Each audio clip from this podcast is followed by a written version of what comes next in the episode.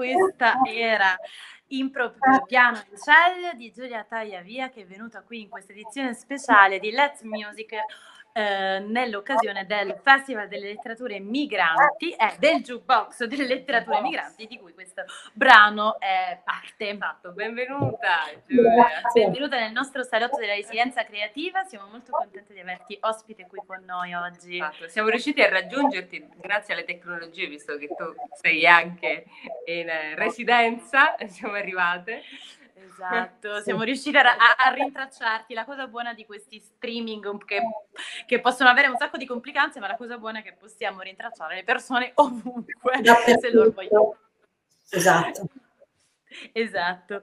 Allora, noi abbiamo iniziato con questo, questo brano che hai, questo pezzo che hai proposto per il jukebox. Mi piaceva molto questa la storia eh, questo ripescaggio da un'improvvisazione irripetibile. Questa ripetibilità mi, mi, è piaciuta moltissimo. Esatto, e, noi siamo rimaste conquistate del motivo per cui l'abbiamo proposta, perché da un lato abbiamo letto che tu dicevi ho scelto dei pezzi vintage per questo jukebox perché il jukebox è un po' uno stile vintage. Però la cosa interessante è proprio il fatto del fatto che questo è un, non solo è un pezzo vintage perché un, le, l'avete suonato tanto tempo fa ma è praticamente irrepetibile perché è un'improvvisazione. Quindi volevamo un po' farti delle domande, un po' anche come sentire dopo tanto tempo un'improvvisazione, quali sono appunto le sensazioni che dà e quindi niente. Vai.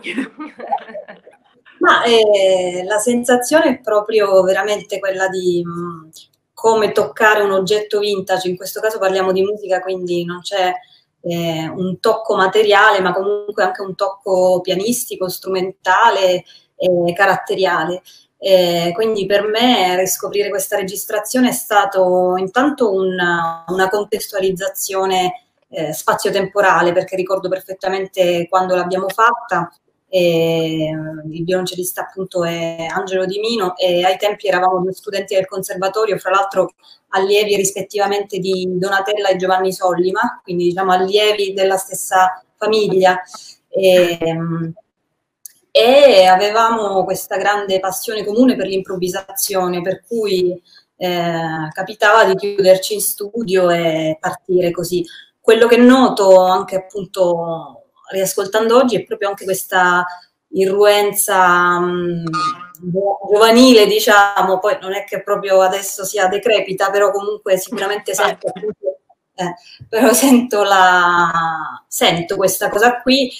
Eh, non, credo di, non credo che si perda nulla nel tempo, però sicuramente qualcosa cambia eh, sia lo studio che l'esperienza eh, possono ovviamente aprire molti canali, talvolta anche mettere dei filtri, per cui è interessante vedere mh, questa specie di sfogo appunto giovanile in cui, eh, in cui semplicemente fluiamo. E appunto come avete ben detto, essendo un'improvvisazione è irripetibile quindi eh, è bello vedere come consonanze, dissonanze, l'andare insieme, limitarsi, sono tutte veramente azioni anche performative, nel senso proprio che derivano dalla performance in divenire.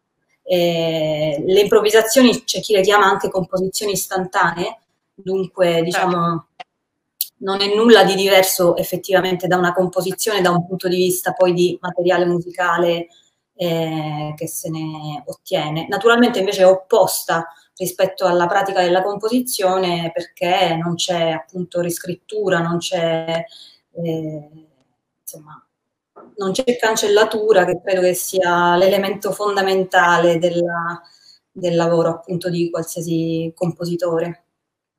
Beh, sì, una cosa che sicuramente mi ha sempre affascinato delle improvvisazioni eh, è anche il fatto che già quello che è di base un, una qualità, una cosa che bisogna applicare nella, nel, quando si suona con un altro musicista, quando va bene nel, nel teatro, io conosco ovviamente di più le improvvisazioni teatrali, ehm, è l'ascolto, cioè questa è la qualità, però chiaramente in un'improvvisazione musicale l'ascolto deve essere veramente centuplicato perché effettivamente se, se, non ci si ascolta non si riesce a creare nulla, perché se si va così a casaccio andando solo con la propria idea, mh, mm, in qualche modo non non si, non si, riesce a fare nulla, ecco, in qualche modo forse sembrerà solo una lotta in qualche modo. E siccome noi siamo il salotto della resilienza creativa, l'ascolto in qualche modo ci conquista.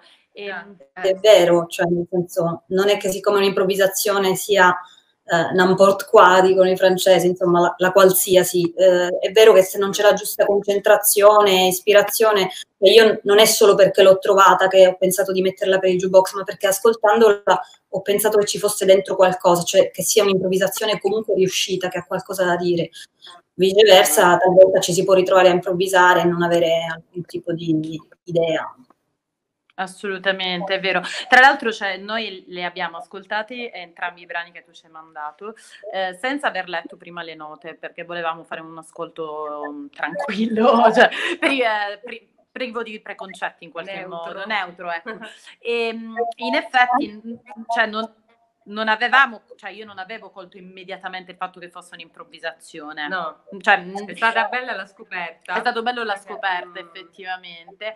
Ehm, poi magari risentendola con questo pensiero, effettivamente poi diceva, ah ecco, eh, sentivi forse una tensione perché che è comunque più tipica di un'improvvisazione, almeno io eh, quando vedo un'improvvisazione percepisci una tensione diversa perché appunto non sai dove stai andando in qualche modo, non lo puoi prevedere, però allo stesso tempo non era così, eh, cioè non è percepibile se non, se non, se non lo si dice, ecco, eh, questo... Ma voi l'avete riascoltato nel tempo, subito dopo?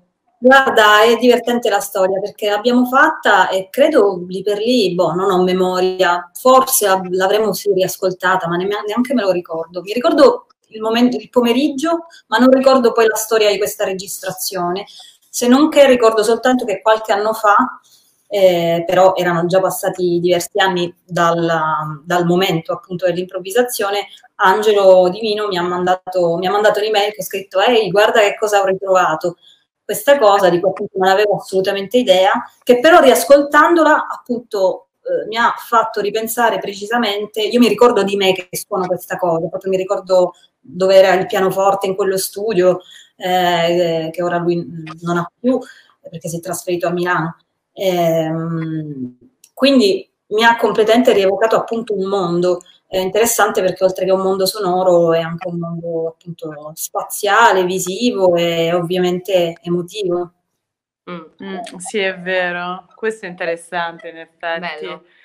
Il jukebox è l'idea del jukebox anche come memoria, eh, effettivamente. Sì, io... sì, sì, vai, vai. No, per, come ho, ho, scritto nel testo che accompagna i due brani, per me il jukebox è stata una, uno spunto di riflessione su un valore profondo che poi è quello della eh, durata mh, e anche del valore che le cose acquistano nel tempo. Naturalmente non tutte le cose acquistano valore nel tempo, eh, per cui mi sono proprio interrogata su quale mh, dei miei pezzi o appunto come la mia musica eh, o parti di, di, delle mie composizioni potessero effettivamente essere per me oggetti di valore, eh, spero appunto anche condivisibili, però chiaramente è un'indagine che parte da me stessa e che poi eh, desidero condividere con, con, chi voglia ascoltare. Eh, quindi Jukebox, al di là di questa sua connotazione molto pop, molto divertente, e così anche un po' no, fluorescente quasi come immaginario, secondo me ha poi un valore molto profondo che è quello, non è tanto quello della riproduzione random, che invece è una cosa attualissima, quindi non, eh, il jukebox in questo è stato l'inizio di, del mondo appunto on demand che oggi caratterizza l'ascolto principale della musica. Però allora quello che rende il jukebox unico, oltre oh, chiaramente alla sua estetica, alla sua fattura, eh, è proprio il fatto di raccogliere collezioni di brani magari alcuni non hanno superato le prove del tempo, appunto, però comunque pone sempre questo interrogativo, cosa c'è dentro questa scatola? Mm. E poi mi, piaceva anche il fatto che mh, questa è una regola che vale per tutte le registrazioni, eh, però è interessante che se una registrazione la metti dentro un oggetto antico come il jukebox, non per questo la registrazione diventa, diciamo, essa stessa antica, eh, come nel caso dei miei brani, io li ho in qualche modo scoperti, per cui è bello come il jukebox, dove box appunto vuol dire scatola, diventa una scatola sonora che in qualche modo rappresenta un passato, si attua in un presente che è quello in cui l'ascoltiamo e quindi in quanto presente diventa anche il futuro, insomma, il momento in cui qualcun altro la riapre, qualcun altro la riascolta. Vabbè, sì, assolutamente. Bellissimo, infatti è questo bellissima questa... dietro cosa c'è dietro la scelta dei, dei brani. Infatti il secondo invece è un tango che poi in realtà appunto per diciamo permettimi il termine fattura è completamente diverso perché invece non è minimamente improvvisato, anzi è stato composto pensando a una poesia, quindi diciamo molto più strutturato da questo punto di vista. È uh, un tango, tango perpendicular e ne sentiamo soltanto un, un breve momento così, giusto perché ci faceva piacere ascoltare anche un pezzettino di questo.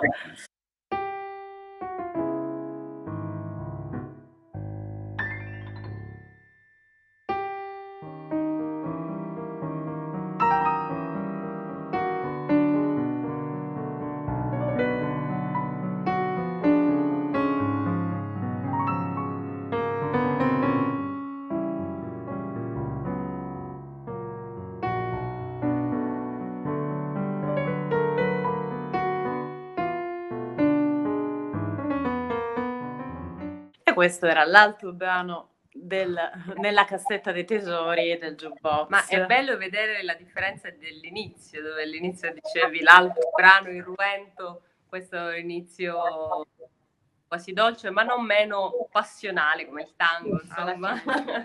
esatto, ma mm, è una, una, domanda che mi viene spontanea, nel senso che è stata immediata appena avevo letto che era tratto da una poesia di Stefano Benni. E, mh, a te, cioè, una cosa che ti capita spesso di, uh, ti, ti, era già capitata prima di questo pezzo di comporre pensando a, una, a un testo scritto, a una, um, appunto un romanzo, non per forza poetico, quindi o, o, un'immagine, un quadro, una fotografia, non lo so, se è una cosa che tu fai spesso, se ti è già capitato oppure no. Punto interrogativo. Io la faccio spesso, sì, adesso. La domanda forse a cui rispondere delle tue è più interessante se mi era già capitato allora, perché da allora sì è una cosa che è assolutamente rimasta, tanto scrivere a partire da una suggestione letteraria che, che di immagini. Per quanto riguarda le immagini, anche all'epoca, appunto, quindi una, una decina di anni fa, mi sembra, se non 12 circa, quando appunto nasce questo brano, e, ehm, sì, con le immagini un po' avevo iniziato a fare i primi esperimenti, mh, mm, avendo una sorella, diciamo, eh, regista, quindi con cui iniziavo a lavorare. Poi in realtà è rimasta una cosa che, che oggi anche mh, mm, coltivo proprio come, come, lavoro a livello professionale, quindi eh, mi è sempre piaciuta l'idea della musica per immagini che ha una sua connotazione compositiva anche diversa scrivere una musica per un racconto fa sì che tu debba in qualche modo organizzarti questo set ideale di descrizione, poi dipende dalla, dal racconto. Eh, però non era una cosa che io facevo di mio ed è stato proprio Stefano Benni. Io ho iniziato a lavorare con Stefano Benni eh, abbastanza giovane, insomma 19 anni se non sbaglio. Ehm, ed è stato proprio lui quando dovevamo fare i primi lavori insieme a dirmi eh, ti do il titolo di tre racconti, leggili e mi mandi una suggestione musicale di anche un minuto e mezzo per ciascuno di questi racconti e poi vedremo, vedremo se fare qualcosa insieme. E io così ho fatto ehm, e in effetti questa cosa è andata avanti. Quindi questo tango perpendicolare non è solo una mia ispirazione a una poesia, ma era proprio per un progetto eh, che abbiamo fatto insieme, tra le cui letture eh, c'era anche questa eh, di questo tango. Ehm, sì. Ed è, ed è quindi, eh, scusami, ed è, ed è, quindi stata la prima, la, prima mm. la, la, tua prima composizione partendo da un testo, ha dato, il là, ha dato il là a tutto quello che poi è stato il tuo futuro. Sì, non so se è stata la prima, forse, però insomma sì, è stata i primi tempi, diciamo, quindi di lavoro in anche, anche per questo, insomma, questo recupero storico. Eh, una domanda che mi, è, mi incuriosisce, cioè nel senso, mh, eh, soprattutto probabilmente per quanto riguarda la, la prima, eh, è, come sentire, ascoltare, perché noi abbiamo ascoltato davvero pochi secondi della, della, della, delle tue composizioni, però come ascoltare, per esempio, soprattutto l'improvvisazione con delle persone strane, perché diciamo, eh, cioè, vedere le loro facce mentre ascoltano l'improvvisazione mentre non stai suonando, quindi la registrazione. Mi stavo chiedendo cui, anch'io, sì, eh, esatto. Lo so in realtà non lo so perché non l'ho ancora fatto, cioè ho sbirciato appunto le vostre facce, però è durato troppo poco per capire, quindi non lo so. Eh, questa è una bellissima domanda, non l'ho mai fatto. Eh, quindi boh, lo scopriremo appunto perché veramente questa registrazione mentre il tango poi l'ho suonato in pubblico cioè la registrazione è vecchia, è antica diciamo però è, anzi è vintage ecco. Però, mh, però il tango insomma l'ho suonato tuttora mi capita.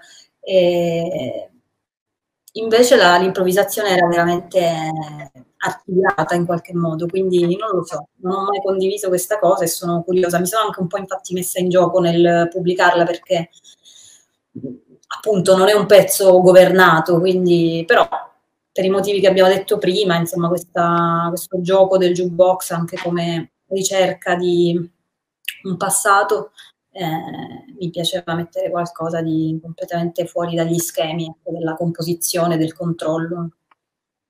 Mm. Benissimo, benissimo, ti ringrazio per questa risposta e anche per il tuo coraggio di metterti in gioco perché è bello, è bello, cioè beh, comunque regala delle cose che se no nessuno avrebbe forse ascoltato, forse sì. in un futuro, però è interessante questa cosa del coraggio di esporsi, no? E adesso arriviamo alle domande cardine che eh, riguardano di rito del tema del festival che riguarda appunto oasi e deserti e appunto qual è la tua oasi?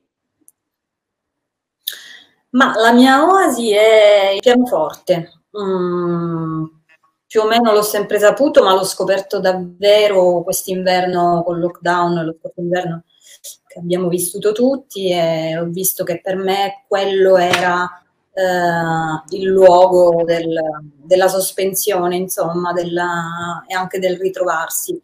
Dico il luogo e, anche per questo è proprio veramente un'oasi per me, perché il pianoforte è un luogo nel senso che a differenza di mm, quasi tutti gli altri strumenti non lo metti in una custodia, non lo prendi tra le mani, eh, non, lo, non, lo, sposti, sei tu che ti rechi da lui tutte le volte, sia che fai un concerto in giro, in un teatro o anche in casa, insomma, io mi è capitato di cambiare delle case o per dei periodi cambiare città e il mio problema era dove vado a suonare, cioè dov'è il, mio, dov'è il pianoforte che suonerò.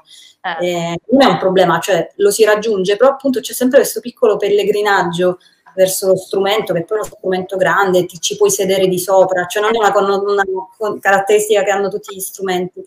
Per cui è un'oasi proprio perché è veramente un isolotto eh, in cui ti metti là e, e succedono delle cose, ti, ti, ti, ristora poi, insomma, ognuno lo vive, però per me la mia oasi è quella. Beh, bello, bello anche il fatto proprio del, del doverlo cercare, è vero, effettivamente il pianoforte non è un... Quasi un luogo. È, è quasi un luogo, perché poi in realtà porta un luogo, non è che lo trovi ovunque, cioè è raro trovarlo ovunque. Eh, adesso lo mettono nelle stazioni, eccetera, però se tu devi veramente suonare non è che vai in una stazione. Eh, quindi sì. Beh, ma anche andare in una stazione è proprio una connotazione di esatto. molto, appunto Esatto. esatto, diventa un po' un appunto, racconta un viaggio in qualche modo. E, ehm, invece la seconda domanda, che a questo punto la risposta non credo possa essere il pianoforte, e, ehm, allora, eh, cosa ti porteresti se dovessi attraversare il deserto con te? Ah. Ma allora, credo che mi porterei un cellulare, ehm, per un motivo in realtà meno banale di quello che si pensi, nel senso il cellulare l'abbiamo costantemente, ce l'ho anche qui davanti, messo in silenzioso, eh, però in realtà attraversare il deserto, il deserto è una zona disconnessa, quindi credo che paradossalmente per attraversare una città non mi porterei un cellulare, mi piacerebbe attraversarla come esperienza proprio di contatto col caos che mi circonda, con la gente. In un deserto invece il cellulare finalmente acquista il valore non compulsivo e appunto di pura abitudine, eh, ma acquista il valore che effettivamente ha di oggetto che ti mette in connessione. Eh, il suo valore, diciamo, geniale, mm, che oggi abbiamo perso perché è completamente abusato, appunto lo controlliamo anche da una stanza all'altra della stessa casa, ce lo portiamo dietro. Però in un deserto diventa veramente interessante l'idea di avere un oggetto che ti mette in contatto con persone lontane. Fra l'altro, appunto, il cellulare è uno di quegli oggetti, è un po' eh, il coltellino svizzero dei nostri tempi, no? Multum in parvo, mh, mm, sì. perché hai una videocamera, ci fai le foto, ci fai le videochiamate, e hai una calcolatrice, hai le previsioni del tempo, se, se hai internet, eh, puoi telefonare, quindi comunque è un oggetto che in un luogo come il deserto ti permette di avere tante possibilità, quindi di non portarti la macchina fotografica, di non portarti la videocamera, insomma di avere tutte queste cose e soprattutto di avere uno spazio di connessione che in un luogo così disconnesso credo che sarebbe fondamentale per me. Mm. Bello. Ritrova la sua funzione originaria. Esatto, diventa improvvisamente quello, sì, esatto. Beh, bello. Carino il, il cellulare come coltellino svizzero. Cellulare, beh, è un coltellino svizzero. Ormai è un passepartout. Lo usiamo per tantissime cose. Benissimo. Quindi noi ti ringraziamo per le tue risposte, per il tempo che ci hai dedicato, che hai dedicato al salotto, a questo momento sì. insieme. Um, Grazie a voi. Ovviamente consigliamo a chiunque abbia ascoltato questa intervista di eh, andare ad ascoltare integralmente i brani di Giulia nel jukebox e anche appunto gli altri eh, scritti dai suoi colleghi e, mh, mm, che appunto sono parte del progetto del Festival delle Letterature Migranti.